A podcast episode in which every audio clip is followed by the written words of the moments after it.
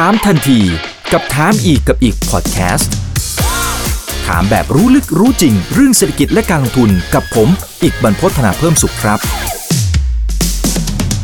สวัสดีครับ สวัสดีเพื่อนๆนักลงทุนทุกคนนะครับนี่คือถามทันทีโดยช่องถามอีกกับอีกทุกเรื่องที่นักลงทุนต้องรู้นะครับวันนี้ก็เรียนเชิญทุกท่านมาฟังความรู้ดีๆนะครับทางฝั่งของตลาดหุ้นจีนแล้วก็ฮ่องกงที่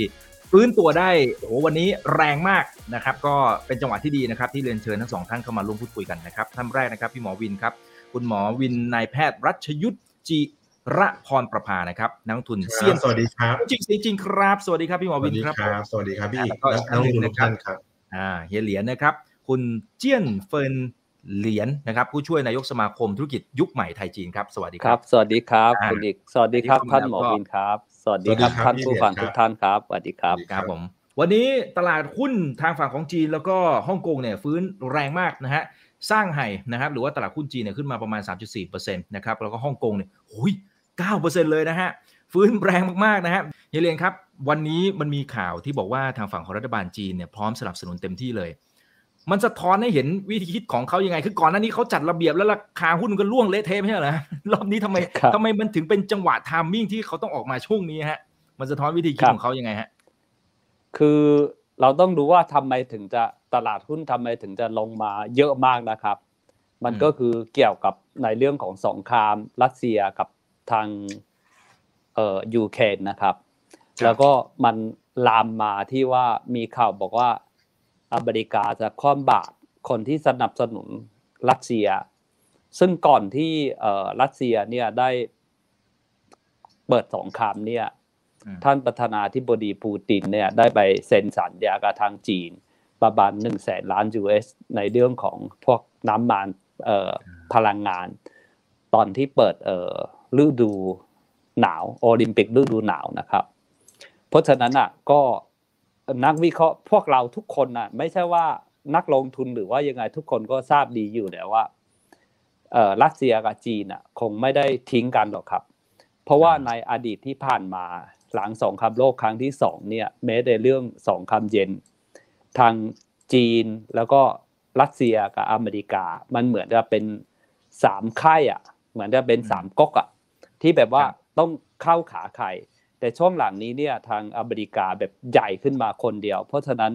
ทางจีนกับทางรัสเซียยังไงเขาก็ต้องจับกลุ่มกันอยู่แล้ว เพราะฉะนั้นหลายหลายท่านก็เลยคิดว่ายังไงเสียเนี่ย เดี๋ยวจีนอาจจะต้องเอ่อโดนหางแรก เพราะว่าตอนนี้เขาห้ามไปหลายสิ่งหลายอย่าง ถึงจุดสุดท้ายเขาจะห้ามคนที่ไปค้าขายกับเขาแล้วก็ยิ่งจีนตอนเนี้ยเขาพยายามมาที่จะใช้เงินหยวนเนี่ยมาเป็นการเอ่อหลีกเอ่อตัวสวิฟสวิฟอืมเนี่ยมันไม่ได้ตอนนี้มันไม่ได้แล้วเขาก็อาจจะต้องใช้เงินหยวน แล้วก็ใช้เงินของรัสเซีย ซึ่งในระยะต่อไปเนี่ย ผมคิดว่าน่าจะน่าจะเกิดนะครับ แต่ว่าอืม ทำไมลงมาแรงมาก มันไม่ใช่เกี่ยวกับเรื่องรัสเซียอย่างเดียวนะครับ มันเกี่ยวกับอีกเรื่องหนึ่งก็คือ หลายวันที่ผ่านมาเนี่ยมีการยื่นกฎหมายรวมชาติของไต้หวันเนี่ยเข้าไปรัฐสภา คือตอนนี้มันยังไม่ผ่านนะครับ คือยื่นเข้าไปมีรายงานออกมา แต่ว่ากฎหมายรวมชาติของไต้หวันเนี่ยมันก็คือทำให้เวลาอนาคตถ้าเกิดมันมีปัญหาเรื่องไต้หวันขึ้นมาปุ๊บเนี่ย ทางรัฐบาลสามารถที่จะใช้ทหารทันที ไม่ต้องไปเอ่ออืมสร้างกฎหมายอะไร แต่จริง ๆ แล้วมันยังไม่ได้มันยังไม่ได้เร็วนะครับ เพียงแต่ว่ากฎหมายออกมามันจะมีขั้นตอน แล้วก็จะมีบอกว่าเออใครสนับสนุนในเรื่องของว่าเอ่อเอกราชของไต้หวันอย่างเงี้ย พวกนี้อาจจะโดนคว่ำบาตรอะไรอย่างนี้ ซึ่งต่างชาติก็เลยกลัวก็เลยเทขายมานะครับ เทเทขายลงมาตลอดทาง แต่อืมประมาณเมื่อวานหรือเมื่อวานซืนเนี่ยทางบุมเบิร์กก็ออกมาพูดนะครับว่าเอ่อรัฐบาลจีนกับทางอเมริกาเนี่ยได้เจราจาในเรื่องของมาตรฐานการบัญชี แล้วก็เข้าถึงในเรื่องข้อมูลที่ในตลาดหลักทรัพย์ที่ขึ้นอยู่แต่อเมริกาเนี่ย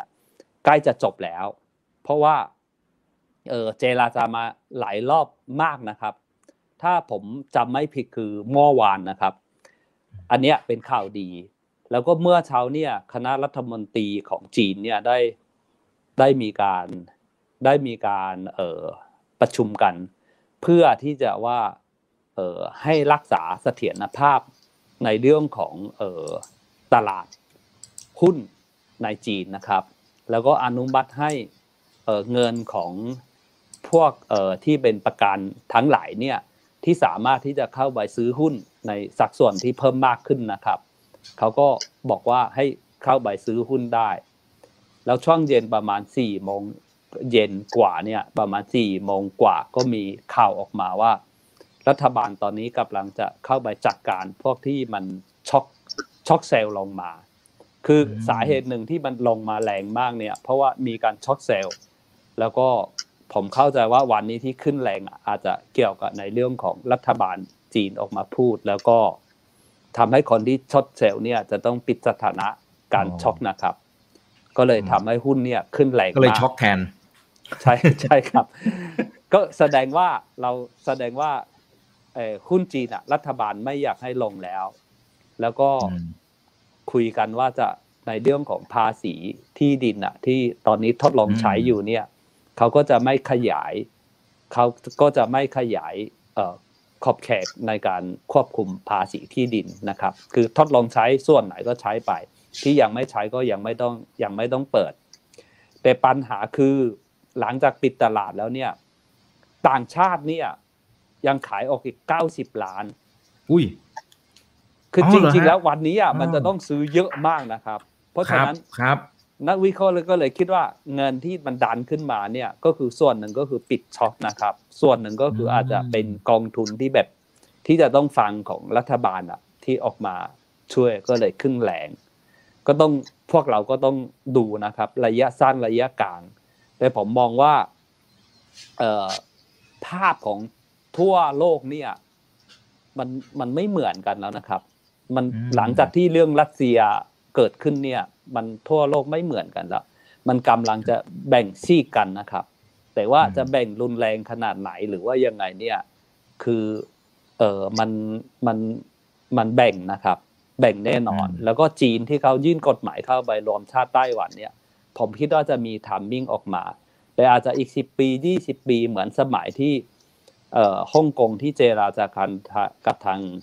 อังกฤษอย่างอัเงี้งยกฤษเขาอืมเวลาเขาเจอเจราจา ทีหนึ่งเขาเป็นสิบยี่สิบปีนะครับ ถ้าอืมถ้าเกิดเราเอ่อพูดถึงว่าเราไม่ได้ใช้ทหารเข้าไปเนี่ย มันจะต้องใช้ถามมิ่งที่ที่นานมาก บรรยากาศระหว่างต่างต่างชาติ ผมคิดว่า ผมคิดว่า ผมคิดว่าระยะกลางไม่ไม่น่าดี แต่ว่าระยะสั้นเด้งขึ้นไปเนี่ยก็โอเค แล้วก็สิ่งที่เขา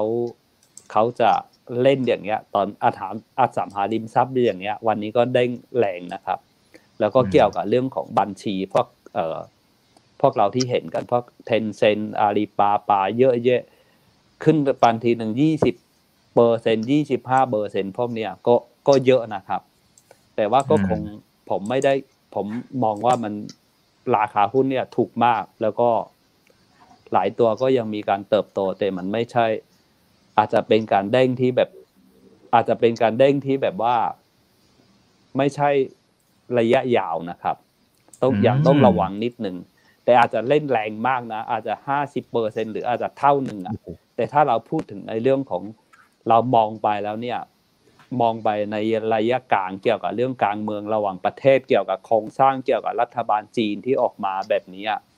ผมว่าระยะกลางพวกเราก็ต้องระวัง แต่อืมอย่างน้อยๆจีนก็คือเขาออกมาบอกแล้วว่า เออเขาไม่อยากให้ลงกว่านี้แล้วนะ ถ้าใครจะลงเนี่ยก็คือจะเริ่มไปจับแล้ว ถ้าคนไหนที่ไปช็อกเซลล์อะไรอย่างเงี้ยเขาก็จะเริ่มไปตรวจสอบแล้ว อันนี้มันเอ่อข่าวมันออกมาหลังตลาดอืมที่ปิดนะครับ เพราะฉะนั้นพรุ่งนี้อืมพรุ่งนี้ผมคิดว่าอาจจะขึ้นอีกอะแต่ว่าต่างชาติอาจจะขายต่อนะครับ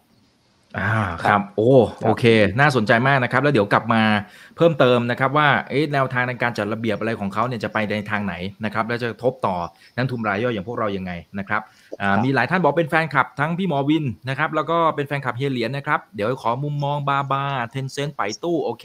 เดี๋ยวกลับมาตรงนั้นนะครับ มาสลับมาที่พี่หมอวินหน่อยนะครับให้พี่หมอวินดูกราเอ๊ะฟผมนะครับทางเทคนิคผมหน่อยแชร์เข้าไปอ๋อได้มาใช่ไหมแล้วครับฮะมาแล้วฮะโอเคขึ้นแล้วครับ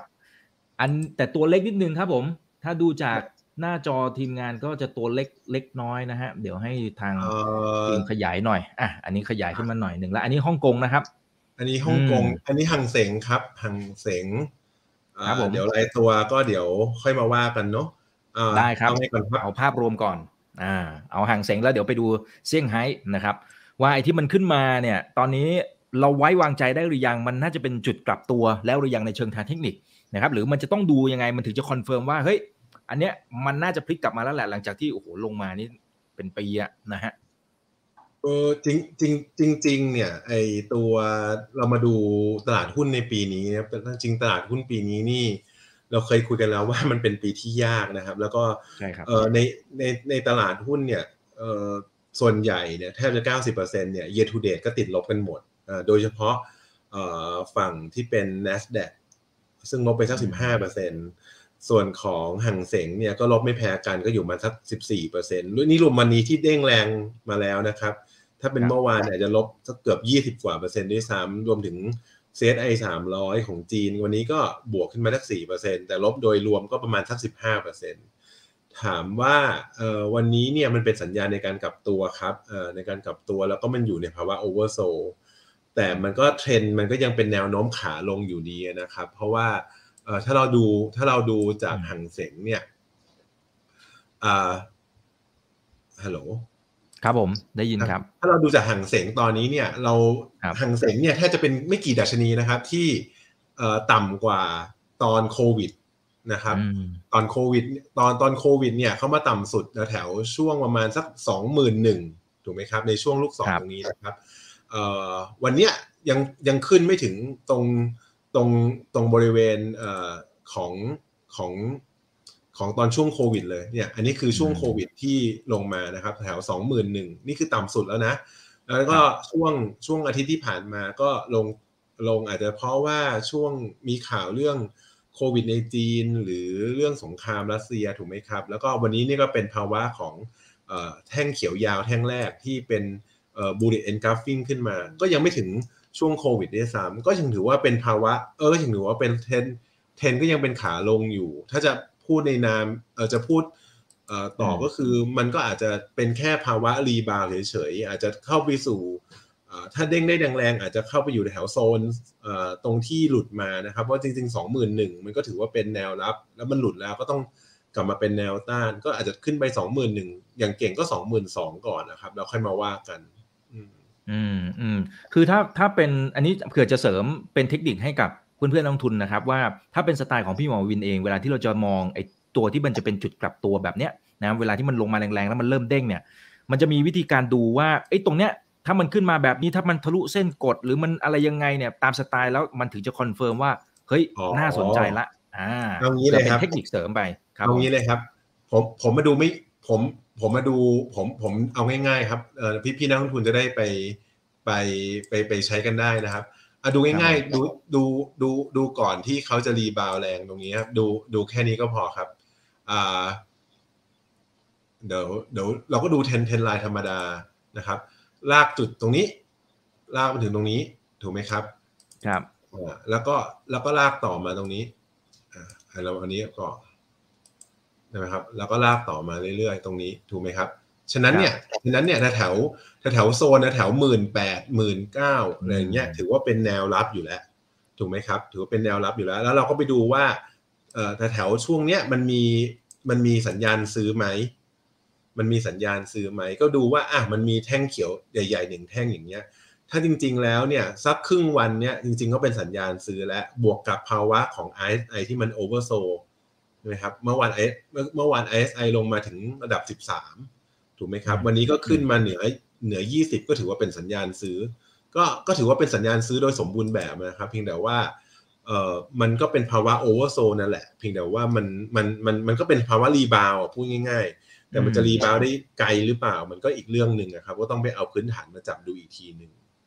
อืมแต่ถ้าเป็นสไตล์ของพี่หมอวินพอเห็นภาพนี้จะยังไม่ทำอะไรถูกไหมฮะ ถ้าจะทำถ้าจะทำก็ต้องซื้อวันนี้ไปแล้วครับ อย่างถ้าจะทำวันเนี้ยอ๋อคือถ้าซื้อก็ต้องซื้อกลางวันไปแล้วสักสักไม้หนึ่งแล้วก็ล็อดูตหนึ่งอีกทีหนึ่งใช่ครับเออแล้วก็มาดูว่าเราก็มาดูว่ามันเด้งได้ไกลแค่ไหน อย่าลืมนะครับเออเราเล่นตามเทรนด์เทรนด์มันเป็นขาลงอยู่ อืมตราบใดก็ตามยังไม่ทะลุเอ่อแนวโน้มขาลง ยังไม่ผ่านแนวโน้มขาลง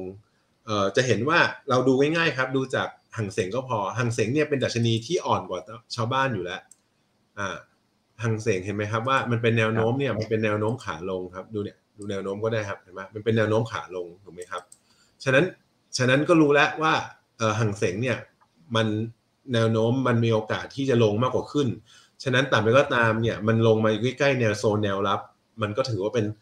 สัญญาณซื้อได้ แต่ถามว่าโอ้โหจะให้มันวิ่งเราจะหวังว่าเราสมมติคนซื้อเนี่ยเราจะหวังแบบโอ้โหเราจะหวังวิ่งอย่างนี้เลยเนี่ย ผมว่ามันก็ยากนะ อ่าอันนี้อันนี้อันนี้ผมสมมุตินะครับ ว่าคนซื้อเนี่ยหวังว่าจะซื้ออย่างนี้เลยเนี่ยผมว่ามันก็ยาก ฉะนั้นเนี่ยผมว่าไอ้ตรงเนี้ยเราจะเพิ่งไปหวังมันมากเท่าไหร่นะครับ ไม่งั้นไม่ไม่ไม่ไม่งั้นไม่งั้นเนี่ยมันถ้าเกิดมันซื้อซื้อไปมันโอกาสที่มันจะเป็นแนวโน้มขาลงต่อจะเป็นแบบนี้ก็ได้ ถูกไหมครับ อืมอืมอืมครับผม อ่าโอเค แต่อย่างน้อยมันมันน่าจะเริ่มเห็นจังหวะของการ rebound บ้างแหละนะครับ แต่ว่า rebound แล้วจะลงต่อไหมอันนี้อ่าเราก็ว่ากันอีกทีหนึ่งคือรับคือความเสี่ยงคือความเสี่ยงเนี่ยอาจจะน้อยในการที่จะลงต่อจากนี้เยอะๆอ่าแต่แต่ reward เนี่ยก็ไม่มั่นใจว่าจะได้เยอะไหมอ่าต้องยอมรับตรงนี้ก่อน ไม่เหมือนซื้อหุ้นขาขึ้นครับ ซื้อหุ้นขาขึ้นเนี่ยง่ายเราเราหวัง reward ได้มากกว่า risk ที่เราอาจจะโดน อืมครับอ่าอันนี้คือฮั่งเส็งถ้าเป็นเอ่อเซี่ยงไฮ้อะครับอ่าเซี่ยงไฮ้เผื่อจะได้ดูเซี่ยงไฮ้เหรอครับ นะครับโอเค เรามาดูเซี่ยงไฮ้กันนะครับ ครับ แล้วเดี๋ยวค่อยกลับไปที่เฮียเหรียญนะฮะอาจารย์เบฟมาด้วยนะครับ ติดตามครับผมสวัสดีครับอ่าพี่เบฟอ๋อสวัสดีนะนะครับโอเคนะฮะมีบางคนบอกว่าเดี๋ยวขอความเห็นของเฮียเหรียญกลุ่ม BAT หน่อยนะครับนะฮะติดอยู่บางคนติดอยู่นะฮะเอ่อว่ากันไปผมว่าคนไทยติดเยอะนะนะฮะอ่าเซี่ยงไฮ้นี่ก็ชัดเจนนะครับ ว่าแนวโน้มขาลงชัดเจนเพราะผ่าน ก็ก็อะเนี่ยคือมันคือเขาหลุดเขาหลุดแนวแนวโน้มขาขึ้นมาถูกไหมครับ ครับ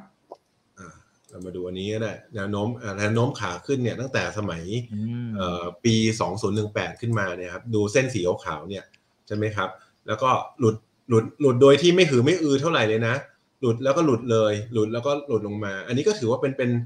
ก็ลงมาภาวะภาวะ oversold ถูกไหมครับเนี่ยเอ่อ oversold แล้วก็เด้งขึ้นมา ก็ก็เป็นทำ bullish engulfing ต่อ ถ้าจะซื้อก็ต้องซื้อไปแล้วครับวันนี้ซื้อไปแล้วแล้วก็ค่อยมาว่ากัน ถ้าจะหวังก็หวังได้เอ่อ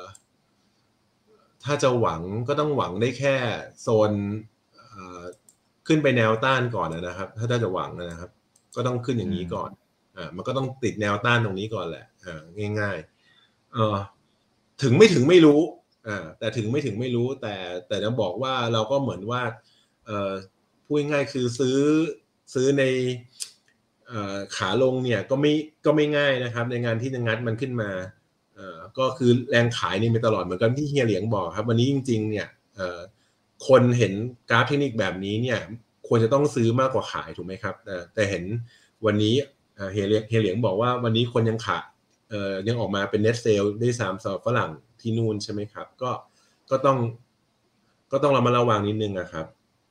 อืมอืมครับผม แต่ถ้าเทียบถ้าเทียบระหว่างเอ่อตัวห่างเสงนะครับ กับเซี่ยงไฮ้นะเอ่อพี่หมอวินมองว่าอันไหนน่าจะเซฟกว่า หรือไม่เอาทั้งคู่เลยทางเซ็งซฟกว่าครับอ่าทางเซ็งเซฟกว่า อ่าอ่าก็คือรับผมคือเอาพูดง่ายๆคือหวยทั้งคู่อะอ่าพูดง่ายๆถ้าคือแย่ทั้งคู่อะ ถ้าจะเล่นนะ จริง ๆ เล่นหุ้นไทยยังอาจจะง่ายกว่าด้วยซ้ำเพราะหุ้นไทยไม่ได้เป็น เพราะว่าตลาดไทยเอ่อ ตลาดไทยอาจจะไม่ค่อยนั่นเท่าไหร่นะครับแล้วคนบ่นปีนี้คนบ่นหุ้น เอ่อคนบ่นหุ้นไอ้นี้เยอะนะครับ หุ้นอะไรอะ หุ้นจีน หุ้นเทคจีนเทคอืมเทคฝรั่งเยอะนะจะดูอะใช่คุณอีกลองดูนะ เมื่อกี้เราเปิดหังเสงดูไหมครับครับ เมื่อกี้หังเสงเนี่ยก็หลุดก็หลุดแนวรับใช่ไหมครับ ครับเอ่อหุ้นไทยเนี่ย หุ้นไทยเนี่ยเพิ่งหลุดแนวรับ เอ่อไปนี่เองนะ เห็นไหมอืมอะเนี่ยเราลากเราลากเราลากตั้งแต่ตอนโควิดถูกไหมครับ ตั้งแต่ครับตอนปีโควิดลงมา เอ่อเห็นไหมหุ้นไทยเนี่ยไม่ของของหังเสงนี่หลุดไปแล้วนะ หลุดไปเหมือนเก้าร้อยจุดแปดร้อยจุดไปแล้วนะสำหรับหุ้นไทยไอ้ยสำหรับหังเสงถ้าเทียบเป็นหุ้นไทยนะครับอ่าเพียงแต่ว่าหุ้นไทยเนี่ยดูดูนะครับเอ่อแนวโน้มยังเป็นแนวโน้มขาขึ้นอยู่ถูกไหมครับ เพียงแต่ว่าถ้าเราตีเทรนไลน์จริง ๆ แล้วเนี่ยยัง เนี่ยเพิ่งหลุดแนวรับ แล้วก็พยายามจะกลับมายืนกลับขึ้นมาบนอืมบนบนอันนี้ด้วยซ้ำซึ่งผมก็เคยบอกแล้วว่าเเอ่อบริเวณบริเวณหนึ่งหกห้าศูนย์เนี่ย ถือว่ามันเป็นบริเวณที่ค่อนข้างสำคัญ ต้องยืนจะยืนก็ต้องจะไปต่อก็ต้องยืนให้ได้ครับ เอ่อถ้าไม่ไปต่อก็ก็ก็หลุดเส้นนี้ไป แค่นั้นเองง่าย ๆ ฉะนั้นหุ้นหุ้นไทยเนี่ย คนไม่ค่อยบ่นเท่าไหร่ครับเอ่อคนจะบ่นหุ้นเทคจีนเทคเทคอเมริกาอาจจะ บ่นมากกว่าด้วยซ้ำอืมอืมครับผม อ่า โอเค ได้ครับงั้นเดี๋ยวสลับไปที่เฮียเหรียญแล้วเดี๋ยวกลับมาที่พี่หมอวินในหุ้นหลายตัวหลาย ๆ ตัวนะครับ ตอนนี้มีบางคนก็ถามพวกอาลีบาบาอะไรต่างเทนเซ็นต์นะครับนี่เราพูดตัวหลายตัวเอ่อหุ้นต่างประเทศได้ใช่ไหมครับไม่น่าจะติดอะไรนะครับนะแต่ว่าเราเราเน้นเราเน้นในเชิงของ case study นะครับ ท่านต้องไปทำกันบ้านต่อนะ นะครับอ่าอย่าอย่าไปเชื่อแล้วไปซื้อตามอะไรอย่างนั้นนะครับ แต่ว่าเราฟังเป็นความรู้นะครับนะผมก็จะถามในเชิงของอ่าเป็นกรณีศึกษานะครับเสริมๆให้กับทุกๆท่านด้วยนะครับ คุณโอภาสนะบอกว่ารับชมจากไต้หวันเลยนะครับสถานการณ์ตอนนั้นเป็นยังไงบ้างนะครับ คุณโอภาสหรือคุณโอกาสน่าจะโอกาสนะครับยังไงก็ก็พิมพ์เข้ามาเพิ่มเติมได้เนาะนะครับเอาเฮียเหรียญครับทางฝั่งของรัฐบาลจีนที่วันนี้เขาออกมาพูดแบบนี้เนี่ยแต่อีกนัยยะหนึ่งเนี่ยผมไม่แน่ใจว่า มันโอเคมุมหนึ่งอาจจะบอกว่า downside มันเริ่มจำกัดแล้วหรือเปล่าเพราะรัฐบาลจีนออก action แบบนี้ แต่ในขณะเดียวกันรัฐบาลจีนนี่แหละ ก็คือความเสี่ยงของการลงทุนด้วยหรือเปล่า เพราะวันดีคืนดีก็ก็อาจจะออกอะไรออกมาเพิ่มเติมหรือเปล่า หรือแม้กระทั่งไอตัวการจัดระเบียบผมไม่แน่ใจว่าจัดระเบียบเรียบร้อยแล้วหรือยังไอ common prosperity หรือมันอาจจะมีชุดใหม่ และลอกใหม่ตามมาหรือเปล่าเฮเลนมองไงฮะคือในเรื่องของการจัดระเบียบอะมันจะเป็นเรื่องที่แบบ วิธีการบริหารประเทศนะครับ เพราะว่าตอนนี้มันมีสายตั้งวิชาการที่เกี่ยวกับของรัฐบาล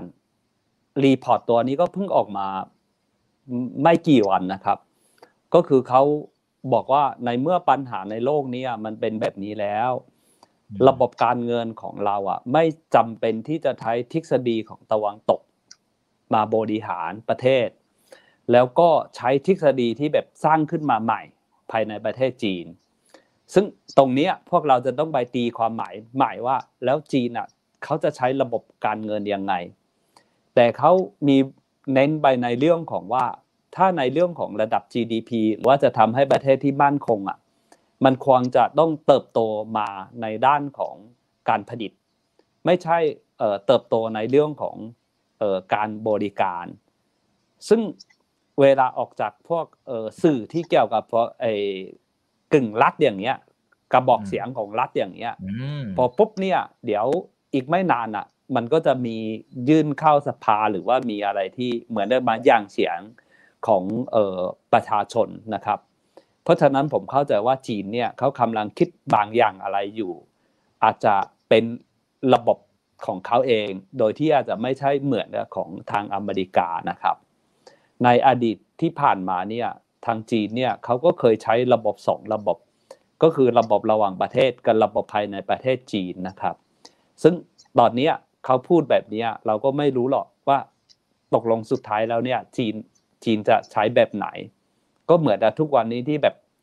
ตามชายแดงที่แบบยากจนบนภูเขาอะไรเงี้ยเขาสร้างบ้านให้แล้วก็บอกว่าเออพวกคุณมารวมอยู่เป็นที่เดียวอะไรอย่างเงี้ยอาจจะมีเรื่องของ ประชานิยม ก็คืออาจเขาอาจจะใช้แบบประชานิยมนะครับ เพราะนักวิเคราะห์เขาก็เสนอแล้วว่า เราเป็นสังคมนิยม เราไม่จำเป็นที่จะต้องใช้ระบบของทุนนิยมมาบริหารประเทศ แต่เขาพูดอย่างนี้ก็ไม่ได้ไม่ได้ชัดเจนออกมาแล้วจริงๆอะประเทศจีนอะมันต้องทํำยังไง แต่ผมคิดว่า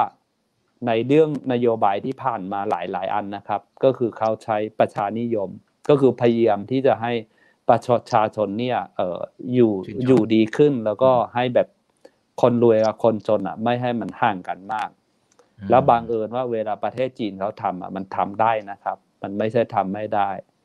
แต่จะมากระทบถึงตลาดเออหุ้นขนาดไหนหรือเปล่านะครับ อันนี้เราก็ต้องแยกเป็นสามส่วน ส่วนที่หนึ่งก็คือนัก ลงทุนต่างชาติที่ชอบซื้อกันนะครับ ถ้าชอบซื้อกันพวกเราก็ชอบซื้อหุ้นที่เติบโตแล้วก็เป็นเทคโนโลยี อันนี้ที่จีนอะทางอเมริกาเขาตอนนี้ก็กำลังคว่ำบาตรเขาอยู่ ยกเว้นว่าจีนกับอเมริกาคุยกันรู้เรื่อง ซึ่งผมเข้าใจว่ายากนะครับ ถ้าถ้าคุยกันรู้เรื่องก็ต้องเป็นอีกมุมหนึ่งไม่ใช่เกี่ยวกับเรื่องของเออ ไม่ได้เกี่ยวกับในเรื่องของเอ่อการการเงิน มันอาจจะเป็นระดับที่ใหญ่กว่า ในเรื่องของการทหาร หรือว่าในเรื่องของเอ่อการประเทศ มันต้องเมืองจีนต้องมีเสียอะไรบางอย่างไปนะครับ อีกส่วนหนึ่งก็คือหุ้นประเภทที่ยังทำให้ต้นทุนของสังคมสูงขึ้น ซึ่งรัฐบาลจีนอะตอนนี้ก็พยายามที่จะเอ่อบีบลงไป อย่างเช่นเรื่องของการบริการการปล่อยกู้ที่แบบสมัยก่อน P2P หรืออะไรอย่างเงี้ย ฟิงเทคอะไรพวกเนี้ยเขาก็พยายามที่จะบอกว่าไปเพิ่มภาระให้ประชาชน พวกเนี้ยกลุ่มนี้จะเอ่อจะถูกจะถูกจะถูกเขาจัดการนะครับอ่าส่วนหุ้นที่เอ่อรัฐบาลจีนเขาสนับสนุนที่ให้พวกเอ่อประกันหรือกองทุนต่างๆของรัฐหรืออะไรอย่างเงี้ยที่เข้าไปเนี่ยเขาก็จะพยายามเน้นไปที่หุ้นที่ปันผล แล้วก็หุ้นที่เกี่ยวกับในเรื่องของการผลิต ซึ่งผมคิดว่าหุ้นกลุ่มนี้ก็อาจจะยังปลอดภัยอยู่นะครับ แต่อย่างอื่นอืมถ้าเกิดสมมุติว่าเราจับจังหวะแล้วก็เล่นเทคนิคข้อได้เนี่ย บางครั้งสามสี่วันมันอาจจะได้สักห้าสิบเปอร์เซ็นอันนี้เราไม่มีใครรู้นะ มันก็เป็นอย่างนี้ได้นะครับ แต่ว่าถือยาวแบบยาวมากๆผมคิดว่าตอนนี้ก็ยังยังยังต้องระวังนะครับ อืมครับอ่าเดี๋ยวเดี๋ยวไปดูนะครับทีละตัวนะฮะแต่เดี๋ยวจะสลับไปที่พี่หมอวินนะครับเป็นระยะระยะนะฮะอ่าอย่างอย่างทางฝั่งของคุณชาร์ลีมังเกอร์นะมือขวาของคุณปู่วอร์เรน บัฟเฟตต์เนี่ยซื้อไปหลายล็อตเหมือนกันนะฮะสำหรับตัวอาลีบาบา ซื้อแล้วก็ลงซื้อแล้วก็ลงไปเรื่อยๆเนี่ยนะครับอายุเว้นวันนี้นะที่ที่เด้งขึ้นมานะเฮียเหลียงคิดว่าเขามองเห็นอะไรอะนะฮะทั้งทั้งๆที่คนทั้งโลกเขากลัวกันหมดแล้วอะนะฮะแต่เขามองเห็นอะไรทำไมถึงเข้าไปทยอยเก็บแบบนั้นแสดงว่ามันยังต้องมีอะไรดีหรือเปล่านี่คือคนระดับโลกนะเฮียเหลียน ผมว่าถูกนะครับ คือหุ้นที่แบบถูกมากเลย แล้วก็ไม่มีใครสามารถที่จะมาแทนอาลีบาบาคือถ้าอืมคนที่แบบเขาเข้าไปวิเคราะห์แล้วลึกๆแล้วเนี่ยอาลีบาบามันไม่ใช่สิ่งที่เรามองเห็นนะครับ มันเป็นอ๋อบริษัทเทคโนโลยี แล้วมันมีกองทุนที่เขาลงใน supply chain ของเขาเนี่ย เยอะมากแล้วพวกนี้เป็น top หมด คือเอาเป็นว่าคนอื่นที่แบบหลายคนบอก JD ล็อกคอมอะไรหลายอย่างอะยังห่างอีกเยอะ คือฐานอืมของเขาอะข้างหลังอะที่เกี่ยวกับเรื่องเทคโนโลยีเยอะมาก แล้วเขามีเงินเขามีเงินเขาไปลงบริษัทไหนดี บริษัทไหนที่เป็นเทคเนี่ยเขาเขามีเอี่ยวหมดเลยนะครับเขาขอไปลงหมดเลย เพราะฉะนั้นอะเขาน่าผมเข้าใจว่าคิดว่าเขาน่าจะมองถึงข้างหลังอะ มองถึงอืมมองถึงข้างหลังว่า ไออันเนี้ยมันมันไม่น่าคือเบอร์หนึ่ง อันเนี้ยอ่าคงไม่น่าจะมีปัญหา แล้วก็ราคาถูกจริง ๆ ครับ คนอื่นจะมาแทนแบบทั้งอันเนี่ยคงไม่ได้ครับอืเพราะผมคิดว่าเขามองถึงจุดนี้นะครับ แล้วไม่ครับใช่อาลีบาบาอย่างเดียวนะ มันมีหลายหลายหลายบริษัทที่ว่าเบอร์สองเนี่ย ที่จะมาแทนอย่างเงี้ย มันไม่ได้หลายหลายหลายบริษัทเลยครับ อืมอืมแต่ว่าการที่รัฐบาลจีนลงดาบมาเนี่ยเฮียเหลียงคิดว่ามันมันทำให้เขาสูญเสียเอ่อขีดความสามารถในการแข่งขันไป มากน้อยแค่ไหนยังไง หรือ หรือยังมีโอกาสกลับมาได้อยู่ดี หรือปิดเกมไปแล้วเขาไม่ไม่ไม่ได้ปิดเกมครับ คือเจ็คครับมาอาจจะปิดเกมไปแล้ว แต่อาลีบาบาอืมเขายังต้องคงอยู่ เพราะว่าข้างหลังเนี่ยมันมหาศาลนะครับ ในเรื่องของเทคโนโลยีของเขา แล้วก็ในเรื่องของบริษัทที่เป็นเข้าไปลงเครือทุนข่ายที่เป็นบริษัทลูกอะ เยอะมากนะครับอืมแล้วตัวอาลีบาบาเองมันไม่ใช่ว่าไปกู้เงินมาแล้วจะทำให้ เหมือนกับเอเวอร์แกนที่แบบว่าไม่มีเงินจ่ายหนี้อะไรอะมันคนละเรื่องกัน มันเป็นการบริการ แต่ถ้าเกิดในเรื่องของการบริการหรือว่าอะไรคุณจะชาร์จสูงสูงๆเหมือนแต่สมัยก่อนอะ มันอาจจะไม่ได้ ครับอืมครับผมโอเคได้ครับ งั้นเดี๋ยวสลับมาดูกราฟทางเทคนิคหน่อยนะครับ พี่หมอวินนะครับ ว่าอาลีบาบาเนี่ย นะฮะบาบาเป็นอย่างไรนะครับ อ่าอันมันนี้ก็อันนี้ผมอื้อหือนี่ผมลงมาหนักผแชร์ไปแล้วนะฮะอ่าครับผมโอเขึ้นมาแล้วฮะ ล่วงมาจากจุดสูงสุดในหกสิบเปอร์เซ็นได้นะฮะ เท่าไหร่ครับ สูงสุดนี่มันสามร้อยถูกไหมครับ ครับสามร้อยแล้วก็ลงเหมาลือเท่าไหร่เหลือเก้าสิบโอ้โห ลงลงโหดมากเลยอะนั่นดินี่กับหุ้นปั่นเนี่ยโหดมากอะ นั่นสิครับ เออ โหดากภามพคนคละบเรื่องเลย หนังคนละผมม้วเห็นนกับการแล้วผมสยองเลยนะครับเออคือเอาแต่ยีคือเลนบอกมันลงพื้นฐานมันลงยังแต่มีอะไรซ่อนมันลงอยู่อืมจริง ๆ เนี่ยมันลงตั้งแต่เอ่อ กันยาปีปีสองศูนย์สองศูนย์แล้วนะครับจริงๆมันไม่ได้ครับมันไม่ได้เพิ่งลงแบบกันยาปีที่แล้วนะจริงๆมันลงมาตั้งแบบปีปีกว่าปีครึ่งแล้วเนี่ยเออแต่ก็ก็ถือว่าลงมาก็ถือว่าก็ถือว่าลงมาเยอะครับ จาก300ลงมาเหลือแค่หนึ่งในสามแค่นั้นเองอืมแต่ก็ก็ยังพูดเหมือนเดิมครับเอ่อ tech จีนเอ่อ fundamental ผมอาจจะไม่ค่อยรู้เยอะนะครับเพียงแต่ว่าถ้าดูจาก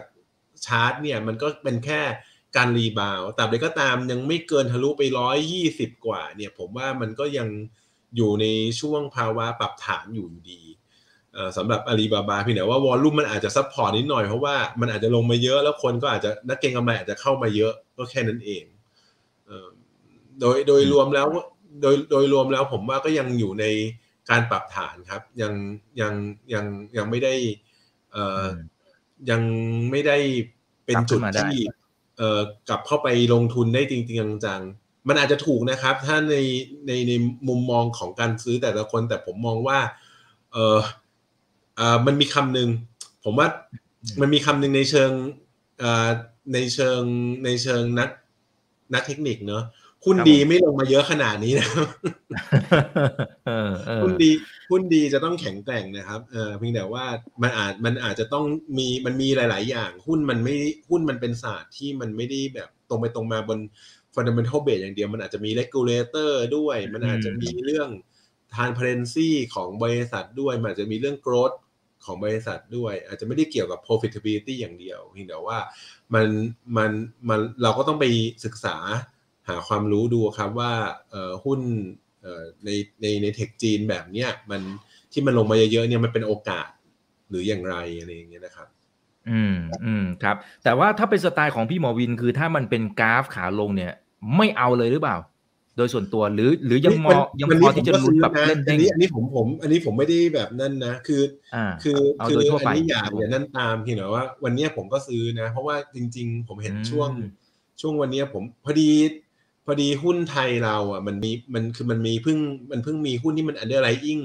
ตัวนี้ถูกไหมฮะ9988อ่าอ่าอ่าใช่ใช่ใช่ใช่เออมันมันผมผมก็ซื้อเก็งกำไรไปแค่แค่นั้นเองก็ก็ก็ก็ไม่ได้คิดอะไรมากครับ ก็ก็เออดูแล้วเออมันถูกลงมาลงมาถูกนะอะไรอย่างเงี้ยคือคือเพราะว่าวันแรกที่เขาเปิดเนี่ยเขาเปิดห้าบาท คือเขาน่าจะเปิดเท่าไหร่เนี่ยมันน่าจะมันน่าจะอิงราคาแถวๆเนี้ร้อยยี่สิบอะไรอย่างเงี้ยนะครับ เออครับแล้วผมมานั่งแปลงดูเออ ผมว่ามันน่าจะขึ้นไปได้ สัก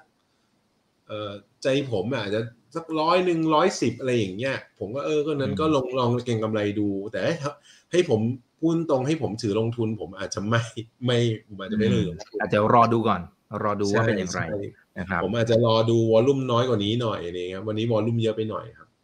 อืมตั้งแต่เกิดอะนี่วอลลุ่มนี่เยอะ เยอะตั้งแต่เกิดมาเลยนะครับ เนี่ยโอ้วอลลุ่มโอ้วอลจริลุ่มงวันด้วยต่อวัน อืมถูกไหมโอ้ฮะโหอยู่ด้านล่างนะเพื่อนๆนักลงทุนนะครับ แท่งแบบเริ่มเฮิมเลยอะนะฮะสูงมาก อืม นี่เยอะกว่าวันซึ่ง IPO อีกคิดดูแล้วกัน โอ้โหโหผมดก็รู้มากสึกซึ่งว่าซึ่งมันเออมันมันตีความยังไงได้บ้างครับพี่หมอวินอ่าก็ตีความง่ายๆครับ มันอาจจะมีคนมองว่ามันถูกแล้ว แล้วก็ลงมาเยอะแล้ว คนก็เข้ามาเก็งกำไรกัน เมื่อวานเนี่ยมันเป็นวันที่คนขายเยอะถูกไหมครับอ่าเรามาดูวันก็ได้ เมื่อวานนี้มันเป็นวันที่แบบเออเนี่ยจากร้อยหนึ่งลงมาเหลือเมื่อวานสักเท่าไหร่เองอะอ่าปิดที่เจ็ดสิบเอ็ดสลึงถูกไหมครับ จากร้อยหนึ่งเนี่ยลงมาเจ็ดสิบเอ็ดสลึงนี่คือสี่วันเนี่ยลงมาสามสิบเปอร์เซ็นต์อะก็คือสี่วันถ้าเป็นหุ้นไทยก็คือสี่วันฟลอร์อะถูกไหมครับ มันก็นักเก็งกำไรก็อาจจะเข้ามาเยอะเพราะวันวอลลุ่มเมื่อวันวอลลุ่มเยอะมากนะครับวอลลุ่มเท่าไหร่ร้อยหกสิบหกล้านหุ้นใช่ไหมครับ ขนาดวันแต่วันนี้เนี่ยวันนี้ก็หุ้นก็ขึ้นมาก็ขนาดวันนี้หุ้นขึ้นมายังร้อยห้าสิบเก้าล้านหุ้น ก็ถือว่าโอเคครับ ก็ถือว่าเออกลับตัวได้สวยแหละ ในในเชิงเทคนิคแต่ถามว่าจะให้สวยจริง ๆ ก็ต้องแบบไปยืนร้อยยี่สิบเนี่ยอย่างเงี้ยถึงจะสวยจริง ๆ อย่างเงี้ยครับผมมองว่าอืมนักลงทุนระยะกลางๆ ที่จะดักถึงจริง ๆ ก็ต้องไปยืนร้อยยี่สิบก่อนนะครับอ่าครับผมโอเคครับขอบคุณครับเออมีมีท่านหนึ่งนะครับให้เหรียญนะฮะเขาบอกว่าเออรัฐบาลจีนเขา ดูจากแนวโน้มการจัดระเบียบบาบาเนี่ยนะฮะคือเขาไม่ได้อยากให้โตเกินไป เพราะกลัวว่าจะมีอำนาจเหนือรัฐบาลหรือเปล่า มันเป็นมุมนั้นหรือเปล่าฮะเฮียเหรียญเลยโดนแบบโหสน่วมเลยอะอืม คือจริง ๆ แล้วอะคือตอนนั้นอะ มันเหมือนแต่ว่าการอ่านเกมของของทางอาลีบาบาของเช็คมาเนี่ย มันอ่านเกมคืออ่านผิดอะ อ่านผิดกับอ๋อทางนโยบายของรัฐบาลจีน คือครับรัฐบาลจีนอะเขาจะมีออกนโยบายออกอะไรอย่างนี้ออกมาเนี่ย คือส่วนมากเอ่อนักธุรกิจอะมันที่ระดับใหญ่อะก็ต้องอ่านว่าเออนโยบายนี้ออกมามันจะเป็นอะไร เขาอ่านเกมผิด แต่ในเบื้องหลังของการอ่านเกมผิดเนี่ยก็เนื่องจากว่าผู้ถือหุ้นใหญ่อะมันเป็นชาวต่างชาติ เพราะฉะนั้นวิธีการคิดของเขาอะเขาก็จะคิดไม่เหมือนเอ่อคนคนที่ อยู่ในเมืองจีน แล้วเจ็กหมาเนี่ยเขาก็เหมือนแต่ว่าก็เป็นประธานเป็นบริษัทเอ่อที่มาออก เขาก็ต้องเหมือนแต่ว่าใช้ความคิดของคนที่เป็นผู้ถือหุ้นเบื้องหลังข้างข้างหลังเนี่ยมา มันก็เลยขัดแย้งกัน เดินแต่เดินเกมจริผิดงๆแล้วยังไงบนให้เหรียญช่วยช่วยขยายความหน่อยฮะ คือปกติแล้วเนี่ยที่จีนน่ะเขาจะมีรัฐบาลเนี่ยเขาจะมีการ อบรมให้อืมนโยบายอะไรอย่างเงี้ย แล้วส่วนมากอืมพวกเราที่เป็นเอ่อที่เป็นนักธุรกิจหรือว่าใหญ่ ๆ อย่างเงี้ยเขาก็ต้องไปอบรม ปีหนึ่งอาจจะสองรอบสามรอบอะไรอย่างเงี้ยแล้วก็ต้องส่วนมากก็คือทำตามนโยบายของรัฐบาล แต่แต่ของเขาอะมันมันมันไม่ใช่ไงมันมีหลายเรื่องที่แบบอย่างเรื่องเอ็นอย่างเงี้ย ที่ตอนนั้นอืมเรื่องเอ็นนี่แบบ คือคุยกันหลายรอบแล้วว่า อย่าเลยอย่าเลย เดี๋ยวมีปัญหาเดี๋ยว เข้าไปปุ๊บเดี๋ยวพวกนักผู้ถือหุ้นเขาก็จะขายไงแต่ถึงจุดสุดท้ายเขาก็แบบเขาก็แข่งจนเข้าให้ได้ อะ มันเหมือนจะชนเลยอะมซึ่งอันนี้มันไม่ใช่ไง มันก็เลยอืมกระทบ แต่ว่าช่องหลังนี้ก็ดีว่าแจ็คบางเขาก็ถอยถอยถอยจนแบบอำนาจแล้วก็ Low profile หุ้นอะไรเลยอะอย่างเงี้ยเขาก็ขาย ก็อาจจะต้องใช้ทำมิ่งนิดนึง แต่โดยตัวบริษัทเองเนี่ยก็โอเคนะ แล้วรัฐบาลจีนก็ยังสนับสนุนในเรื่องของเทคโนโลยีอยู่ ครับอืมอืมครับผม อ่าโอเค เดี๋ยวสลับไปที่พี่หมอวินนะครับ เป็นกราฟเทคนิคพอดีสี่ห้าท่านถามเกี่ยวกับหุ้นเทนเซ็นต์นะครับนะฮะว่าเป็นอย่างไรเทนเซ็นนี่ใครลงทุนตั้งแต่นะตั้งแต่ต้นต้นๆนี้ตั้งแต่ตั้งแต่รวย hamburger crisis นี่อาจจะได้กำไรเยอะนะ เพราะว่าครับ ขึ้นจากสี่ห้าสิบเองนี่ขึ้นไปตั้งโอ้โหเจ็ดแปดร้อยใช่ไหมครับ แต่เจ็ดแปดร้อยเนี่ย เมื่อ peak จริง ๆ ก็คือตอนช่วงอ่าอืมต้นปีที่แล้วถูกไหมครับต้นปีสองศูนย์สองหนึ่งขึ้นไปพีคนู่นน่ะเจ็ดร้อยห้าสิบเจ็ดร้อยห้าสิบนี่ลงมาโหดนะครับ ลงมาถึงเหลือสามร้อยเนี่ย ก็โอ้โห ดูเดือดใช้ได้เลยครับครับแล้วแล้วน่วมเลยนะแถวนี้ก็ถือผมว่าหุ้นหุ้นเทคต่างประเทศนี่เล่นกันเล่นกันดูเดือดนะ ผมว่าต้องมีคนแบบอืม คือได้ก็ได้เยอะ เจ็บนี่ก็คง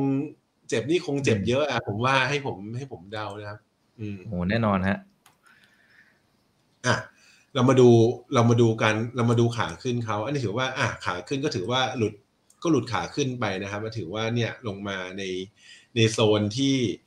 เอ่อหลุดแนวโน้มขาขึ้นแล้ว จากนี้ไปก็ถือเป็นแนวโน้มขาลงแล้วถูกไหมครับเพี่แต่ว่าการขึ้นเนี่ยมันใช้เขาสังเกตนะครับ การขึ้นของเขาเนี่ย เขาใช้ระยะเวลาในการขึ้นเนี่ยหลายปีห้าปีหลังเนี่ยหนึ่งตั้งแต่สองศูนย์หนึ่งเจ็ดขึ้นมาเนี่ยกว่าจะขึ้นไปถึงเจ็ดร้อยเนี่ย ใช้เวลาตั้งกี่ปีอะห้าปีถูกไหมครับเอ่อหนึ่คงรับเนี่ย แต่เวลาลงเนี่ยลงจากเจ็ดร้อยลงมาเหลือสามร้อยเนี่ย ใช้เวลาแค่ปีนิดๆเองอื้อหือใช่ไหมครับลงลิฟต์เลยของคือหนึ่งปีเนี้ยคือลงจากปีสองศูนย์สองหนึ่งที่เจ็ดร้อยห้าสิบกว่าลงมาถึงตรงเนี้ย แค่ปีกับอีกสามเดือนที่สามเอง คือ ใช้ระยะเวลาในการลงน้อย ฉันถือว่าหุ้นตัวนี้เนี่ยก็ต้องก็ต้องระมัดระวังแหละจากคือจากเนี้ยเพราะว่าแรงขายเนี่ยเยอะกว่าแรงแรงซื้อเยอะนะครับในช่วงในช่วงปีกว่าๆเเหมือนกันครับหลักการคือถ้าจะเด้งได้ก็ต้องกลับไปยืนกลับไปยืนแนวรับแถวบริเวณ 400 ให้ได้ก่อน ถ้าถ้ายืน 400 ไม่ได้ผมว่าก็ก็คงแค่ just rebound อะครับ ถ้าอยากขึ้นไปแนวแนวกลางขึ้นไปแนวโน้มขาขึ้นจริง ๆ นู่นครับ ต้องขึ้นไปยืน500ให้ได้อีกเออก็ต้องขึ้นไปยืน500วอลลุ่มก็ต้องต่ำกว่านี้ครับเออก็ต้องอืมก็โดยโดยหลักการดูแบบคร่าวๆนะครับ ก็ก็เป็นประมาณนี้ครับสรุปคือ ตัวนี้หลุดแนวโน้มขาขึ้นชัดเจนแล้วก็เอ่อถ้าอยากจะลุ้นให้ขึ้นต่อก็ต้องขึ้นไปยืน 400 แล้วถ้าเกิดอยากให้แนวโน้มระยะกลางดีก็ต้องขึ้นขึ้นไปยืน 500 ครับ ครับแล้วตรงวอลลุ่มที่มันสองแท่งยาวๆ ตรงนั้นโหพีคเลยนะฮะ เป็นจุดที่ราคาตรงนี้เหรอฮะอ่าอ่าใช่ครับ อันนั้นอันหนึ่งอ่าแล้วก็ใช่อีกก็อืมก็หลักการหลักการก็คือหุ้นพีควอลุ่มพีคอยู่แล้วครับ อันเนี้ยแต่อย่างว่าอันนี้มันลงมาก่อน มันลงมาแล้ววอลุ่มค่อยพีคเอออืมใช่ไหมครับเออตรงนี้ก็วอลุ่มพีคถูกไหมฮะเอออ่าหุ้นหุ้นพีควอลุ่มพีก็ตามตำราครับ ตามตำราครับโอเค อ่าทีนี้กลับมาที่เฮียเหรียญนะฮะ เฮียเหรียญครับถ้าในเชิงของพื้นฐานเนี่ยนะฮะเป็นอย่างไรโดยเฉพาะอ่าถ้าสมมติเปรียบเทียบกับอาลีบาบาด้วยนะฮะอ่าจะได้จะได้เห็นเอ่อในมุมของเฮียเหรียญว่าเออชอบตัวไหนอะไรอย่างไรนะครับพื้นฐานมันยังคืโออเคไหมทำไมครับถึงลงลงมาขนาดนี้เลย คือเทนเซนอะในเรื่องของคัดนโยบายของจีนอะอันเนี้ยไม่นะครับก็ก็เขาก็แบบเชื่อฟังแล้วก็คับอย่างเดียวอืมเพราะฉะนั้นอะเทนเซนจะรู้สึกว่าการลงหรืออะไร มันมันจะมันจะน้อยหน่อย แต่มันมีปัญหาเรื่องของเกม เกมที่รัฐบาลอะ คงจะเข้ามาควบคุม เพราะว่าตรงเนี้ยมันเหมือนกับว่ากระทบเยาวชนมากเกินไปด็ๆพี่นุ่นอืมแต่ว่าตัว Tencent มันก็มีส่วนที่ดีก็คือตัว Metaverse ที่มากที่สุดถ้าเกิดเราพูดถึง คนที่ได้เปรียบเรื่อง Metaverse เนี่ย ตัว Tencent อะจะได้ได้เปรียบมากที่สุด เพราะว่าเขามีการสร้างหนังสร้างอะไรออกมาเยอะแยะเลย แล้วเขามีบริษัทเรา เคยไปเยี่ยมชมที่บริษัทเขานะครับ โหแบบหนังเดี๋ยวนี้นี่แบบสร้างออกมา โดยที่ใช้คอมพิวเตอร์สร้างไม่ใช่ใช้เอ่อตัวเรามนุษย์เราไปเล่นนะครับ ไม่อืมไม่เพตะวันตกนะ สวยมากอืมซึ่งพวกนี้อะมันจะเป็นเอ่อพื้นฐานของเทคโนโลยีของการสร้างตัว Metaverse นะครับ เพราะฉะนั้นเขาคิดว่าตัว Tencent อะมีโอกาสที่เป็น Metaverse เบอร์หนึ่งของจีนในอนาคต แต่มันก็ไปกระทบในเรื่องของรายได้ของตัวเอ่อเกเกมนะครับแล้วมันมีอืมบวกแล้วก็มีลบ แล้วอีกอย่างหนึ่งตัว Tencent อะ มันมี V Check ใช่ไหมครับ ซึ่งอ่า V Check ตอนนี้อะก็ใช้กันทั้งประเทศอะ ใช้กันหมดแล้วก็ต่างประเทศก็ยังใช้กัน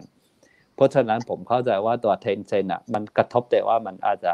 ไม่ได้เท่ากับตัว Alibaba เท่าไหร่นัก แล้ว Tencent เขาก็มีโบลงทุนเยอะแยะเหมือนกับ Alibaba นะ เพราะว่าบางครั้งอะสองบริษัทเนี้ยเวลาจะไปลงลงทุนอะ มันจะชวนกันไปนะสมมติว่าลงเทคโนโลยีอย่างเงี้ยอาลีบาบาเทงเซนลงอย่างเงี้ยเขาจะชวนกันไปลงครับอืมอืมครับเอ้ยเฉลิมครับคือทั้งสองตัวดูอ่าโอเคโดนจัดระเบียบ ถ้าเป็นทางของ Tencent ครับครับอ่าสมมุติว่าครับรัฐบาลบอกยังไงครับครับไว้ก่อนแล้วก็ทำตามนั้นนะครับ ทีนี้ถ้าสมมติว่าถ้าไปดูขีดความสามารถในการแข่งขันของเขาในการที่สมมติไปขยายในต่างประเทศเนี่ย มันมีโอกาส มากแค่ไหนแล้วมันจะชดเชยกับไอ้ในประเทศที่มันจะโดนเนี่ยที่โดนมาหลาย ๆ ดอกเนี่ยมันมันชดเชยกันได้ไหมฮะ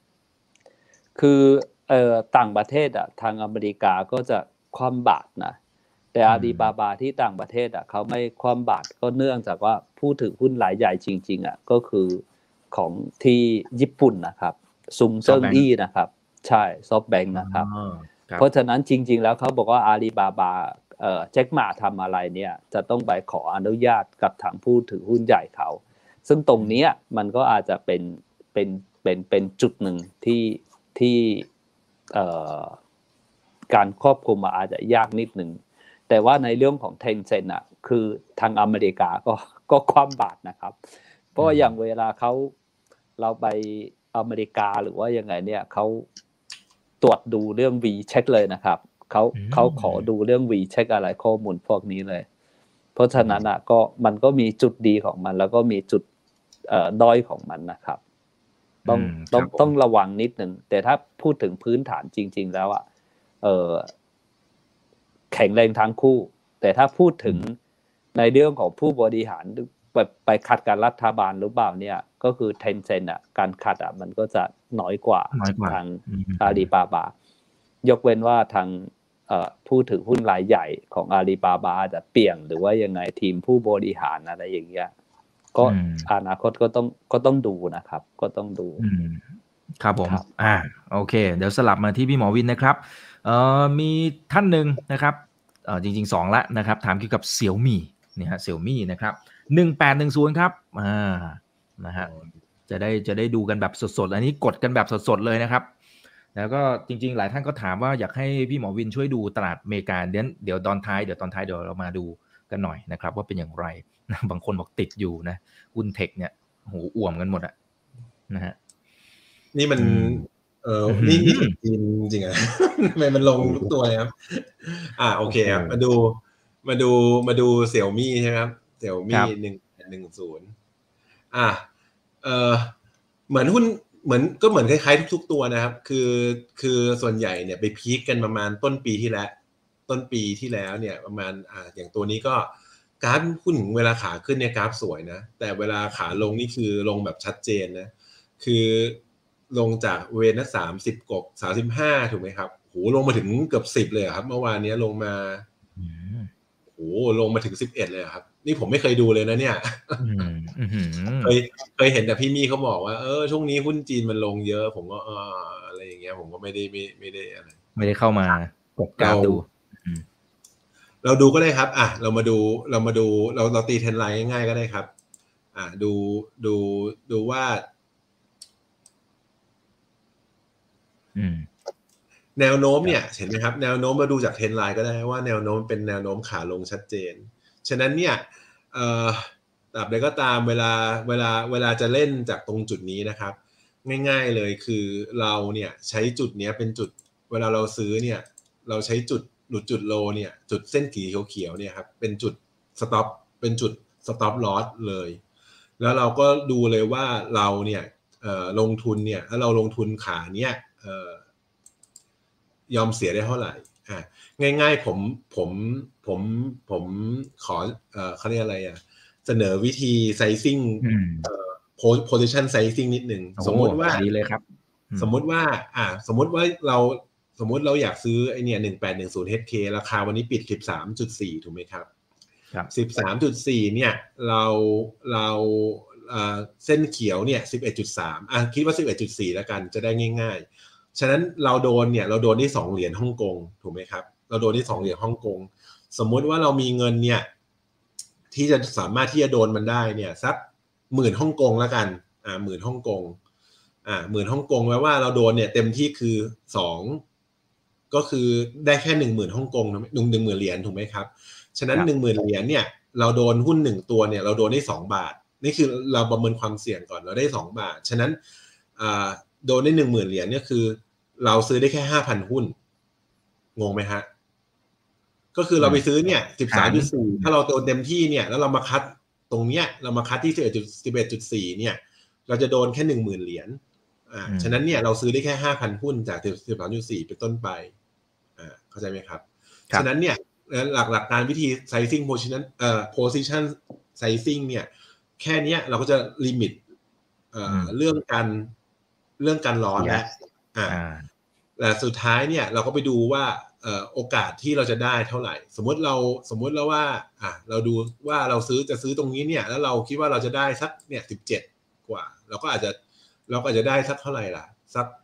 เอ่อสี่สี่เหรียญถูกไหมครับ เราซื้อห้าพันเราก็ได้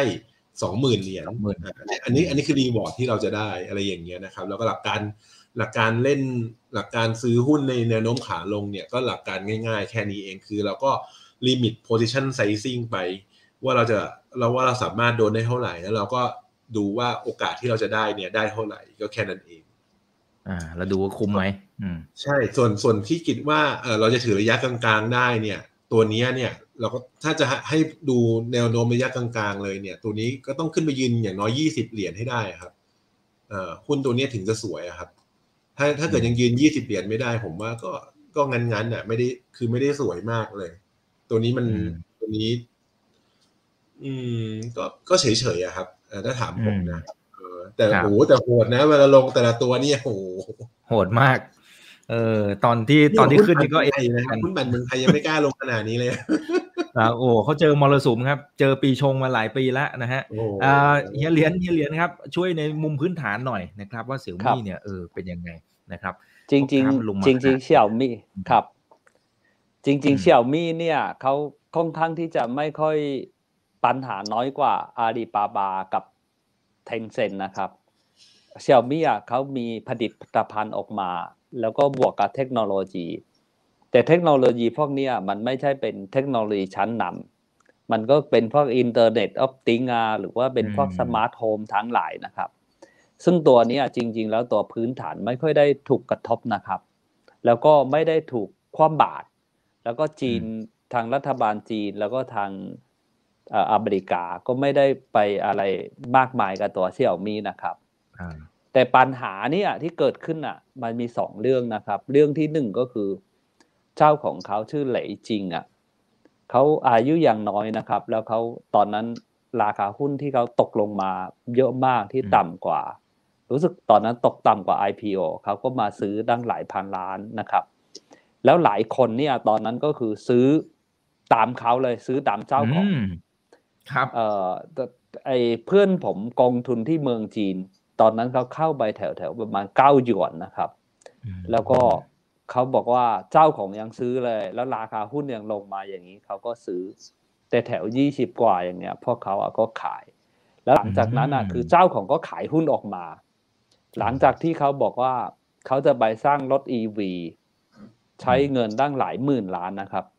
ซึ่งตรงนั้นเนี่ยเออ นักวิเคราะห์ที่จีนก็บอกว่าเอออาจจะทำได้แต่ว่ามันไม่ใช่ มันไม่ได้ง่ายแล้วมันต้องใช้เวลานะครับ แล้วก็บวกกับเจ้าของเองอะก็คือขาย เพราะว่าตัวเจ้าของเองคือเป็นคนหนุ่มอะ แล้วจู่ๆเขาได้เงินออกมาแบบเป็นหมื่นหมื่นล้านอะเขาก็ต้องขายบางส่วนออกมาเพื่อที่จะไปใช้อะไร หลังจากตอนนั้นราคาหุ้นก็เลยลงมาตลอดเลยนะครับ แต่จริง ๆ ตัวพื้นฐานไม่ได้ไม่ได้นั่นนะตอนนี้ก็เลยเพื่อนๆก็เลยคุยกันว่า ก็เดี๋ยวรอเจ้าของเขาซื้อก่อน เพราะเวลาเจ้าของเขาเออเออมาซื้อเนี่ย ตลาดมันต้องแจ้ง แล้วหลังจากนั้นอะแล้วเราค่อยมาดู แต่ช่วงนี้อะเซี่ยมี่ตัวรถยนต์ EV อะเขาก็ได้ลายเส้นไปตั้งห้าหกใบแล้วนะครับอืมที่เอ่อผ่านอนุมัติแล้ว เพราะฉะนั้นผมเข้าใจว่าถึงจุดสุดท้ายอะเรื่องรถ EV เนี่ย เขาก็คงผลิตออกมาได้เลยครับ แต่ปัญหาคือออกมาแล้วจะไปสู้สู้กับพวก BYD เทสลาพวกอะไรพวกเนี้ย NEO อะไรเสี่ยวผงพวกเนี้ยได้หรือเปล่า แต่ถ้า NEO เสี่ยวผงอะไรพวกนี้มันยังเล็กมากไซส์มันยังเล็กมาก ถ้าจะเอาขึ้นมาจริง ๆ มันต้องไปสู้กับเทสลากับ BYD ซึ่งอืมตรงนั้นอะ คงจะต้องใช้เวลานะครับ แต่ตัวเนี้ยอืมความเสี่ยงอะไม่ได้ไม่ไม่ได้ไม่ไม่ได้เยอะนะครับ ตัวเสี่ยวมีความเสี่ยงจะน้อยกว่าครับ อืมอืมแต่ถ้าสมมุติเขาไม่ทำ EV เฮียเหรียญคิดว่ามันมันน่าจะโอเคกว่าไหมฮะในเชิงของพื้นฐาน ผมคิดว่าในเรื่องของเขาก็น่าจะเจอทางตันนะครับ ถ้าอ๋อคือการขยายคือทุกวันนี้หลายคนก็ใช้ของเสี่ยวมี่เสี่ยวมี่คือถ้าใช้ไปเยอะๆแล้วเนี่ย มันจะ ยกเว้นว่าคุณจะต้องออกรุ่นใหม่ออกมา ถ้าไม่งั้นอะ เวลาจะเพิ่ม market share อะมันเยอะๆเพิ่มขึ้นไปอีกอะ มันจะลำบาก ผมคิดว่าเขาก็คงมองถึงตรงจุดนี้เลยครับ แล้วอีกอย่างหนึ่งก็คือต้องไปขยายตลาดในต่างประเทศ ซึ่งตลาดต่างประเทศเขาก็ทำได้ดีนะครับเขาก็สินค้าเขาก็ถือว่าราคาถูกแล้วก็เป็นของที่ดี แต่ว่าเขาจู่ๆเขาดึงเงินออกตั้งหลายหมื่นล้านที่ไปทำ EV แล้วก็เจ้าของขายอย่างเงี้ย มันก็หลายคนเขาก็ไม่กล้าถือไงซึ่งตรงนั้น เอ่อยี่สิบกว่ายี่สิบกว่าเหรียญนะตอนนั้นเขาก็ขายช่องนั้น ครับครับ โอเค อะได้ครับ พอจะเห็นภาพกัน เดี๋ยวขออีกสักหนึ่งตัว แล้วก็เดี๋ยวพี่หมอวินอาจจะขอดูทางฝั่งของอเมริกาสักเล็กน้อยนะครับ แต่ว่าเดี๋ยวเดี๋ยวขอตัวหนึ่งก่อนพอดีคนถามเข้ามาหลายท่านนะครับเหมยถวนฮะ อ่าเหมยถวนสามหกเก้าศูนย์นะครับนะแล้วก็บางคนบอกโอ้ช่วยดูหน่อยนะครับ NASDAQ ตอนนี้อวมมากอะเดี๋ยวพอตัวนี้เสร็จแล้วเดี๋ยวไปดู NASDAQ นิดนึงนะครับ อืม โอ้โห นี่มันทรงคล้าย ๆ กันหรือเปล่าฮะทรงทรงทุกตัวนี่คล้าย ๆ กันหมดเลยนะครับ คือไปพีคกันต้นปีสองศูนย์สองหนึ่งเอ่อหูหมวยตัวนี้ไปพีคนู่นเนี่ยสี่ร้อยหกสิบเกือบห้าร้อยนี่เพิ่งลงมาเหลือร้อยหนึ่งเลยเหรอครับ โอ้โห อืมอื้อหืออ๋ออ๋อครับนะนี่นี่นี่นี่จริง ๆ ผมก็ไอ้หุ้นพวกนี้นี่ เอ่อพอร์ตต่างประเทศนี่จริงๆผมก็ ผมก็ไปอะไรกับเขาด้วยนะ แต่ผมไม่ค่อยรู้ไม่ค่อยนั่นหรอกอืมอืมอะคือแบ่งโอเคบางส่วน แต่จะไม่ได้ตามใกล้ชิดอย่างนี้ใช่ไหมฮะไม่ไม่ไม่ ผมแทบไม่ได้ดูเลยครับ เออเขาเขาก็บอกให้ซื้ออะเราก็ซื้อไป มันไม่ได้พอชั่นเยอะเราก็เออเราก็ปล่อยปล่อยไปโหหันมาดูอีกทีนึงนี่ต้องมานั่งแก้รำกันเยอะ พอสมควร อ๋อโอเค เออเหมยตวนเนี่ยก็หลักการคล้ายๆหุ้นทุกตัวเลยครับ ของหุ้นเทคจีนวันนี้ที่เอามาให้ดูเลยคืออ่าแนวโน้มขาขึ้นเนี่ย พังหมดแล้ว ก็คือลงลงลงผ่านแนวโน้ม ขาขึ้นก็คือเป็นแนวโน้มขาลงเลยชัดเจนเพียงแต่ว่ามันลงอะมันลงมาเยอะเอาง่าย ๆ ตอนที่หลุดแนวโน้มขาขึ้นเนี่ย ตอนนั้นยังอยู่ทักสองร้อยสี่สิบสองร้อยสี่สิบนี่คือประมาณประมาณต้นปีเองถูกไหมครับสองร้อยสี่สิบต้นปี ต้นปีปุ๊บลงมาฟึบเหลือร้อยเดียวอ่าเมื่อเมื่อวานนี้เองถูกไหมครับ เมื่อวานเนี่ยมาปิดร้อยร้อยสามจุดห้าวันนี้ก็เด้งขึ้นมาร้อยอะไรร้อยสี่สิบก็ ก็ก็อาจจะเด้งขึ้นมาเยอะครับ ดูวันนี้ดูแบบอาจจะรู้สึกเด้งขึ้นมาเยอะ แต่ดูจากการลงมาทั้งหมดนี่ถือว่าลงยังไม่ขึ้นยังไม่ถึงครึ่งหนึ่งของที่เฉพาะลงลงมาปีนี้เลยนะเออก็ก็ปีนี้ year to date Meituan ก็ลบไปสามสิบเจ็ดเปอร์เซ็นก็ถือว่าเยอะเหมือนกัน เยอะมากนะครับ ลงไปเออนี่นี่คือแค่อะไรอะ กลางเดือน quarter หนึ่งเองนะ อืมเฮ้ยกลางไม่ใช่กลางเอ่อกลางเดือนของเดือนสุดท้ายของ quarter หนึ่งเองหุ้นถือหุ้นมาเนี่ยลบไปสามสิบเจ็ดเปอร์เซ็นนี่ถือว่าเยอะมากนะครับ เยอะเยอะมากเลยโอ้โหต้องมานั่งแก้กันเนี่ยก็ถือว่าเออถ้าถ้าใครมีเนี่ยหรือใครที่จะซื้อเพิ่ถ้าถ้าเกิดใครที่จะซื้อเนี่ยก็ต้องตรงแถวนี้ก็ต้องเล่นเร็วอะครับ แล้วก็กลับไปยืนแถวเวเวนตรงนี้ก่อนนะครับ เอ่อร้อยเนี่ยร้อยหกสิบห้าให้ได้ก่อน ร้อยหกสิบห้าให้ได้ก็ต้องมาเอแถวนี้อีกครับร้อยแถวสองร้อยอีกรอบหนึ่งแถวแถวโซนแถวนี้ก็ถือว่าเป็นแนวต้านอีกขาหนึ่งก่อน ถ้าเกิดจะให้กลับขึ้นไปเป็นขาขึ้นต่อก็ต้องนู่นนะครับสองร้อยสองร้อยห้าสิบกว่า ซึ่งดูแล้วคงไม่ง่ายอะอืม ก็ต้องก็ต้องกลับไป ถ้าเกิดอยากให้เป็นขาขึ้นต่อก็ต้องกลับขึ้นไปเกินสองร้อยห้าสิบกว่าให้ได้ครับ ตรงนี้ร้อยสี่สิบก็คือขึ้นจากตรงนี้อีกดับเบิลอะนะครับ โอเคครับ เห็นกราฟแล้วก็เหนื่อยเหมือนกันนะครับ ต้องฝากพื้นฐานที่เรียนแล้วครับนะเขาเพิ่งจะโดนรัฐบาลจัดการไปอีกรอบหนึ่งใช่ไหมครับเฮียเหรียญใช่มันเสด็จน้ำหรือยังครับเนี่ย ในเชิงพื้นฐานเนี่ย คือตอนนี้อะมันจะมีออกมาคุยเลยว่า ไอโรงงานอะไรภาคผลิตอะมันหาคนงานไม่ได้ เพราะว่าหลายหลายคนอะ ไปขับ ขับรถขับรถส่งฟู้ดส่งเมย์ถวงอะไรอย่างเงี้ย ผมว่ามันก็คล้ายๆเมืองไทยตอนนี้ฟู้ดเพนด้าเก็บแท็กซี่อะไรอย่างเงี้ย ถึงจุดสุดท้ายอะ เพราะว่าเขาได้แบบงานค่อนข้างที่จะแบบมันอิสระกว่าหนึ่งสองก็คือได้เงินได้ง่ายกว่า ตอนเนี้ยจีนอะเริ่มออกมาคุยแล้ว ถ้าถ้าคุยแล้วอะเดี๋ยวถึงเวลามันก็จะมีอะไรออกมาควบคุม แต่ว่าถ้าเกิดไม่มีพวกนี้ส่งอะ แล้วมันจะใครจะไปส่ง ซึ่งตอนนี้ยังตีโจทย์ไม่แตกนะครับ แต่เขาเริ่มออกมาพูดแล้ว แล้วสื่อกระบอกเสียงของพวกนี้ออกมาพูดปุ๊บอะอีกไม่นานอะ มันจะมีนโยบายตามมา ว่าจะต้องจัดระเบียบยังไงนะครับ ผมกลับว่าตัวนี้กลับต้องระวังนะครับ ตัวนี้กลับต้องระวังครับครับครับโอเคได้ครับอ่าในช่วงท้ายนี้นะครับ เดี๋ยวพี่หมอวินนะครับ ขอดูทางฝั่งของอเมริกา แล้วเดี๋ยวกลับมาเฮียเหรียญว่า เนี่ยหลาย ๆ ตัวมันดูเหมือนจะเป็นขาลง แล้วตัวไหนที่เฮียเหรียญคิดว่าเออมันถูกนะฮะแล้วก็มีโอกาสที่ไปต่อเดี๋ยวกลับมาอีกทีหนึ่งนะครับนะครับอ่าพี่หมอวินช่วยดูฝั่งอเมริกาหน่อยครับ อันนี้อาจจะปิดท้ายไปเลยนะครับ หลายท่านถามเข้ามาเยอะมาก n a s d a q แรงต่างนะครับอ๋ออยากดู n a s d a q ใช่ไหมครับใช่ครับ หลายคนติดหุ้นพวกหุ้นเทคนะนี่นี่เพิ่งพิมพ์เข้ามาเลยนะครับ คือ n a s d a q เนี่ยมันมันไม่ได้มันไม่ได้ดูน่ากลัวเหมือนหุ้นจีนเนาะหุ้นหุ้นจีนดูน่ากลัวกว่า แต่ถ้าเกิดว่าไปดูรายตัวนี้แต่ละตัวนี้ดูเดือดเอาเรื่องนะครับ ดูดูดูไม่แพ้หุ้นจีนนะครับเออคือดัชนีเนี่ยอาจจะไม่ค่อยไม่ค่อยเท่าไหร่เออครับเอางี้ครับแต่มันก็ดูเหมือนหลุดขาขึ้นหรือเปล่าฮะพี่หมอหลุดอยู่แล้วครับเนี่ยฮะขาขึ้นเนี่ยหลุดอยู่แล้วขาขาขึ้นตั้งแต่ตั้งแต่ปีสองพัน ตอนช่วงโควิดอะตั้งแต่โควิดขึ้นมาเราตีขาขึ้นมาเนี่ยหลุดหุ้นไทยก็หลุดนะครับเพียงแต่ว่ากลับมายืนได้ แต่ N a s d a q เนี่ยหลุดแล้วหลุดเลย หลุดแล้วก็ลงไปเลยนะครับ แล้วก็ year to date ของ N a s d a q ปีนี้รู้สึกจะลบไปเท่าไหร่นะสิบห้าเปอร์เซ็นต์เออก็ถือว่าก็ถือว่าก็ถือว่าเป็นดัชนีที่ลงได้เยอะเอ่อกว่าอันอื่นเอ่อคำถามว่าไงนะพี่อีกอยากอยากอยากยังไงนะครับ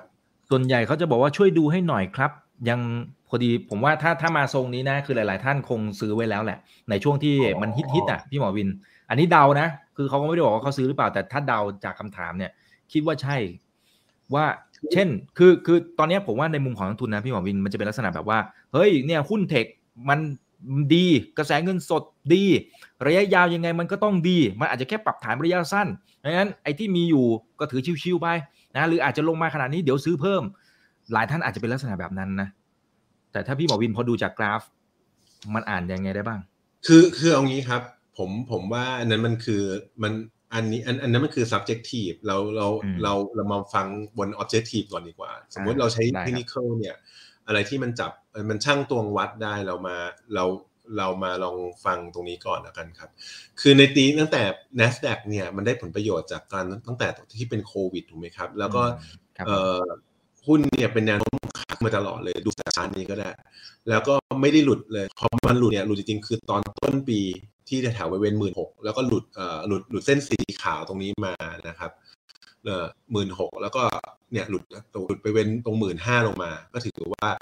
ตรงเนี้ยเป็นเป็นคอมพิวต์แล้วว่าเออมีโอกาสที่จะเป็นแนวโน้มขาลง แล้วก็เพิ่งเป็นแนวโน้มขาลงด้วยซ้ำทีนี้จากนี้ไปเนี่ยมันก็เป็นเด้งเป็นระยะระยะแหละครับเพียงแต่ว่า เพียงแต่ว่าเออลงมาเยอะมันก็มีเด้งบ้าง ตามใดก็ตามยังไม่ผ่านพ้นสีแดงตรงเนี้ยอืมที่เพิ่มเป็นแนวโน้มขาลงตรงเนี้ย มันก็ยังไม่สามารถเอ่อพิสูจน์ได้ว่าเอ่อผ่านผ่านแนวโน้มขาลงได้อย่าลืมนะแนวโน้มผ่านแนวโน้มเส้นสีแดงก็ไม่ใช่ว่ามันจะกลับมาเป็นขาขึ้นนะครับ มันก็อาจจะเป็นแค่ระยะ sideway ต่อไปเรื่อยๆ เพื่อ form forming อะไรบางอย่างก่อน แล้วค่อยมาตัดสินใจว่าเอ่อจะเป็นขาขึ้นหรือขาลงต่อ แต่ถ้าเกิดจะเป็นขาขึ้นต่อเนี่ยอย่างน้อยต้องกลับไปยืนเส้นสีขาว ซึ่งยิ่งนานวันมันยิ่งขึ้นนะครับ ยิ่งนานวันมันยิ่งชันขึ้น มันยิ่งหนีไปเรื่อยๆอะสังเกตนะครับเนี่ยยิ่งนานวันก็ยิ่งหนีไปเรื่อยๆ ฉะนั้นเนี่ยมันก็ยิ่งหนีมันก็ยิ่งจะกลายเป็น resistance ไปเรื่อยๆนะครับอันนี้คืออันนี้อันนี้คือ objective นะครับส่วน subjective เนี่ยผมผมผมพูดอย่างนี้แล้วกัน คือผมอะได้คือได้ยินมา อันนี้ผมก็ได้ยินมาว่านักลงทุนไทยเนี่ยในช่วง5-6ปีที่ผ่านมาเนี่ย เซตอินเด็กบ้านเราอะมันไม่ค่อยได้ไปไหนอ่าพอมันไม่ได้ไปไหนปุ๊บปรากฏว่าหุ้นปรากฏว่าหุ้นฝรั่งหรือหุ้นเทคจีนเนี่ยมันขึ้นเยอะ ก็อืมพยายามจะไปลงลงทุนที่กันโน่นแม้ใช่ใช่แม้แม้แม้ทั้งตัวผมเองก็ไปนะเพียงแต่ว่าผมมาผมนึกคือโดยส่วนตัวผมอะเป็นคนที่ไม่ชอบคือผมอยากนอนกลางคืนเนี่ย ผมก็เลย ผมก็เลย ผมก็เลยไม่ค่อยสนใจเยอะอะมีคนมาชวนอ่าอ่าอ่าแบบผมไม่เปิด ไม่เปิดพอร์ตอยู่อยู่อยู่โบกฝรั่งอย่างเงี้ยเออก็เขาก็อ่าโอเค เราก็เขาก็พยายาม present ว่านี่มัน tech จีนอย่างนี้เนี่ยผมก็ฟังอะแต่เพียงแต่ว่าผมขี้เกียจหลังๆ ก็รู้สึกว่าเป็นข้อเสียนะที่คือผมอาจจะไม่ได้แบบเออมาหาความรู้เหมือนหุ้นไทยแหละอะไรอย่างเงี้ยผมก็รู้สึกว่า เออเราเราเราก็เหนื่อยแล้ว เราก็เลยไปเออเขาก็บอกให้อะไรดีเราเราเราคือเราก็ซื้อไปแต่รู้สึกว่า เออมันมันมันมันไม่ค่อย work นะเพราะซื้อไปแล้ว มันก็ลงอะไรอย่างเงี้ยผมก็รู้สึกว่าเอออืมมันไม่คือมันไม่ค่อย workแต่เพียงแต่ว่าผมมาไปลงน้อยไปลงแค่แบบ อาจจะไม่แค่ แค่ไม่ถึงสิบเปอร์เซ็นต์ห้าเปอร์เซ็นสิบเปอร์เซ็นของ port ผมก็เลยรู้สึกว่าเออเฉยเฉยๆไม่ได้ไม่ได้อะไร แต่ผมเห็นนักลงทุนบางคนหรือพี่นักลงทุนบางคนไปลงแบบโอ้โหจัดเต็ม บางคนนี่เห็นได้ข่าวว่าลงไปเก้าสิบเปอร์เซ็นของ port อะไรอย่างเงี้ยอืมหรือไปลงแบบหกสิบเปอร์เซ็นของ port เนี่ย เลยโหผมเลยหุ้นหุ้นรายตัวอะไรอย่างเงี้ย ผมรู้สึกว่า โหมันดูเดือดนะ ดูเดือดแล้วก็รู้สึกว่ามันมันหุ้นอย่างเมื่อกี้อย่างหุ้นจีนเนี่ยลงจากอะไรอะสี่ร้อยลงมาเหลือร้อยหนึ่งเลยอย่างเงี้ยบอกโหมันอะไรจะลงอะไรขนาดนั้นหรือหรือกระทั่งหรือกระทั่งอ่าจำได้ช่วงที่ขับเฮาส์ดังๆอ่าเรามาดูเรามาดูหุ้นตัวนี้เรามาดูตัวนี้กันจริงๆ เราน่าเราน่าจะพูดได้ว่ามันมันไม่ใช่หุ้นนะมันเป็น ETF จำอ๋อครับ อันนี้ลองจากไปแล้วฮะ จำจำจำจำผู้หญิงที่ทรงอิทธิพลที่สุดในปีสองปีที่ผ่านมาได้ไหมฮะครับเคที่วูดถูกไหมฮะโอ้ทุกคนบอกอ่าโอ้โหเคที่วูดนี่คือแบบสุดยอดมากเจ้าเลยนะเออสุดยอดอืมมากเลยนะครับ เนี่ยหุ้นก็หุ้นก็ขึ้นบ้าเป็นไม่น่าจำได้ไหมที่บอกมีช่วงหนึ่งที่บอกเคที่วูดแบบโอ้โหกองมันไม่สามารถรับเงินจากทั่วทุกสาอาทิตย์ได้ เนี่ย นั่นแหละก็คือตอนนั้นอะพีคแล้วตอนตอนนั้นร้อยหกสิบอืมคนก็รุมซื้อถูกไหมครับ ร้อยหกสิบตอนนี้เหลือไม่ถึงหกสิบอะอื้อหือลงนี่ลงยิ่งกว่าครึ่งอีกนะร้อยหกสิบลงครึ่งนึงมันคือแปดสิบนี่ลงต่ำกว่าแปดสิบอีกนะครับ เนี่ยเออเนี่ยก็คือคือคือบางทีบางอย่างมัน คือเราไม่ได้แบบ เราไปเชื่อมั่นเขาเกินไป บางทีจริงๆถ้าซื้อครับซื้อได้ แต่ถ้าเกิดว่าคิดว่ามันหลุดอะไรอันหนึ่งเนี่ย มันก็นั่นไป อย่างเมื่อกี้ที่ผมพูดเรื่อง พูดเรื่อง position sizing เงี้ยก็คือเราก็อ่าเราคือเรา limit เลยว่าเราโดนได้แค่เนี้ยเราก็ซื้อได้แค่นี้ไปแค่นั้นเองถ้ามันลงมาเกินจุดนี้คือเราก็โดนแค่เนี้ยต้องยอมเออเราก็ยอมไปมันก็จะมันก็รู้สึกว่า เออเราเราเรา limit risk แล้ว มันจะการการคิดแบบ position sizing อะมันคือการคิดแบบซื้อ option เออมันคือซื้อ long มันคือมันซื้อ long option ถูกไหมเออมันซื้อเออ call option แค่นั้นเอง ถูกไหมฮะเออมันก็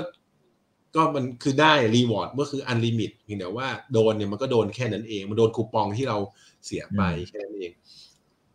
เหมือนกันครับเองแต่ว่าหลักการเนี่ย ผมว่าเราเราคือผม ผมอาจจะไม่ได้มีความรู้มาก เหมือนว่าที่แบบว่าเอ่อ fundamental page เป็นยังไงผมไม่ได้ตามเลยแต่ว่ารู้สึกว่าโหมันลงนี่มันลงดูเดือดนะไอไอหุ้นหุ้นเทคจีนเทคฝรั่งเนี่ย ลงลงลงทีเนี่ยแบบ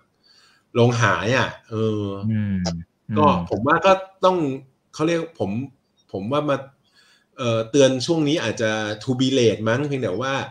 อ่าถ้าให้พูดอะไรก็คือพยายามเป็นบทเรียนพยายามเออใช่เป็นบทเรียนแล้วก็พยายามเป็นอันนี้ดีกว่าครับ พยายามพยายามเขาเรียก position sizing เนี่ย money management อะดีๆเออ พราะถ้าเกิดมันนี่เมเนจเมนต์ผิดเนี่ย เจอแบบนี้เข้าไปเนี่ยโหเหนื่อยเอากลับมานี่ยากละนะฮะโอเคเหนื่อยผมโอ้โหเหนื่อยมากหุ้นไทยหุ้นไทยนี่ยังไม่ลงยังไม่กล้าลงขนาดนี้เลยนะ แบบหุ้นไทยแบบอ่าหุ้นไทยหลักร้อยเนี่ยไม่ลงแบบนี้เลยนะเออถูกไหมฮะครับครับ อ่าโอเคได้ครับงั้นเดี๋ยวสลับไปปิดท้ายที่เฮียเหรียญนะครับ คือหลาย ๆ ตัวจริง ๆ มีคนถามเข้ามาเยอะนะครับ แต่ว่าตอนนี้มันมันตอนท้ายแล้วนะครับ อยากให้เฮียเหรียญลองลองเล่าให้เราฟังหน่อยว่า แล้วถ้าเป็นโอกาสบ้างล่ะ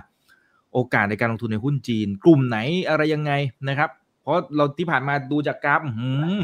ลงเละมากอะครับ เออ ผมว่าถ้ากลุ่มดีกว่า ครับ ผมว่ากลุ่มที่เอ่อ กลุ่มที่น่าจะตอนนี้ยังน่าจะปลอดภัยหน่อยก็คือกลุ่ม EV นะครับ supply chain ของ EV ซึ่งตัวนี้มันเป็น megatrend ของโลก แล้วมันจะเป็นตัว hard เทคโนโลยีคือมีสินค้าแล้วก็บวกกับเทคโนโลยี แล้วสามารถที่จะเปลี่ยนรุ่นได้อีกหลายรุ่น เดี๋ยวมันจะมีรุ่นไร้คนขับ เดี๋ยวจะมีรุ่นอะไรออกมาเยอะแยะ ซึ่งกลุ่มนี้ผมคิดว่า ไม่ค่อยได้กระทบอะไรมากนะครับ แล้วก็เอ่ออเมริกาก็คงไม่ได้ไปไปคว่ำบาตรเพราะว่าเทสลามันก็เป็นเบอร์หนึ่งอยู่แล้ว เพราะฉะนั้นเขาไม่จำเป็นที่จะต้องไปคว่ำบาตร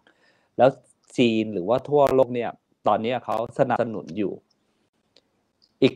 ตัวหนึ่งชุดหนึ่งก็คือพวกทำเอ่อไมโครชิปหรือว่าพวก semiconductor เนี่ย พวกนี้กลุ่มนี้ก็ยังเติบโตอยู่นะครับ คือยังไงก็เป็นเทรนของเขานะครับ แล้วก็อีกอันหนึ่งก็คือพวกไฟฟ้าที่พวก green energy ที่แบบมาทดแทนในเรื่องของ fossil นะครับ fossil นี่อาจจะมีปัญหาว่าเดี๋ยวมันจะขาดปี 2028 ก็น่าจะชัดเจนนะครับ เพราะฉะนั้นยังไงเสียเนี่ยเขาจะต้องเอาไฟฟ้าที่ทดแทนมาใช้ กลุ่มนี้ก็น่าลง แล้วอีกกลุ่มหนึ่งก็คือพวกที่ปันผลสูงสูง เพราะว่ารัฐบาลอะเขาต้องการให้รัฐบาลจีนอะเขาต้องการให้พวกกองทุนให้พวกทั้งหลายเนี่ยไปถือหุ้นพวกนี้ คือมีปันผลออกมาสม่ำเสมอเอ่อจริง ๆ แล้วประเทศจีนบริษัทที่อยู่ในตลาดหลักทรัพย์เนี่ย ปีหนึ่งปันผลออกมามหาศาลนะ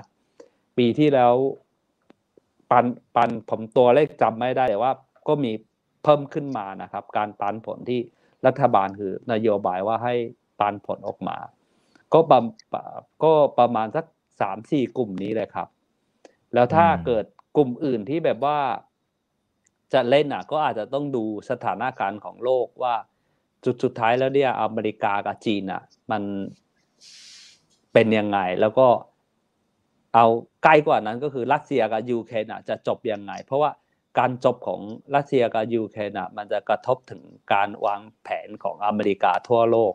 ซึ่งตรงนั้นอะมันจะมีผลกับ มันเป็นมันมีผลไม่ได้เกี่ยวกับเรื่องตลาดทุนนะครับ มันเกี่ยวกับเรื่องทั้งหมดเลย เกี่ยวกับทุกอย่างเลยนะครับ เกี่ยวกับไม่ได้เกี่ยวกับประพฤติกรรม เกี่ยวกับวิธีการบริหารประเทศเกี่ยวกับการใช้จ่ายอย่างเนี้ย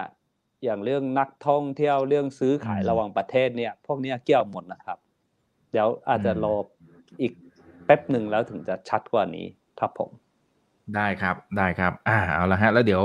ต้องมีอีกสักเซสชันหนึ่งนะครับที่ที่คุยเรื่องนั้นโดยเฉพาะเลยนะครับก็จะเรียนครับเชิญเข้ามาร่วมพูดคุยเพิ่มเติมนะครับ วันนี้ใช้เวลาพอสมควรแล้วนะครับ ยังไงไปทำกันบ้านต่อกันนะครับ วันนี้ได้ความรู้นะครับในหลาย ๆ มุมนะทั้งในเชิงของพื้นฐานแล้วก็ในส่วนของตัวกราฟทางเทคนิคด้วยนะครับเป็นอีกหนึ่งเทปที่ดีมากๆนะครับยังไงกดแชร์ไว้นะครับแล้วไปดูตั้งแต่ตอนต้นจนถึงตอนนี้เลยนะครับครั้งหน้าเป็นเรื่องไหนเดี๋ยวรอติดตามนะครับนี่คือถามบันทีโดยช่องถามอีกกับอีกทุกเรื่อง ที่นักทุนต้องรู้นะครับ ขอบคุณ 2,000 ท่านที่ยังอยู่กับพวกเราณตอนนี้ครับ วันนี้สวัสดีครับ สวัสดีทั้งสองท่านด้วยนะครับ ขอบคุณมากคขรัอบบคุณครับสวัคุณสดีนิกคขรับอบคุณครับสวัสดีครับหมอวิน ถ้าชื่นชอบคอนเทนต์แบบนี้อย่าลืมกดติดตามช่องทางอื่นๆด้วยนะครับ ไม่ว่าจะเป็น Facebook, YouTube, Line Official, Instagram และ Twitter จะได้ไม่พลาดการวิเคราะห์และมุมมองเศรษฐกิจ และการลงทุนดีๆ แบบนี้ครับอย่าลืมนะครับว่าเริ่มต้นวันนี้ดีที่สุด ขอให้ทุกท่านโชคดี และมีอิสรภาพในการใช้ชีวิต ผม อีกบรรพฤษธนาเพิ่มสุขครับ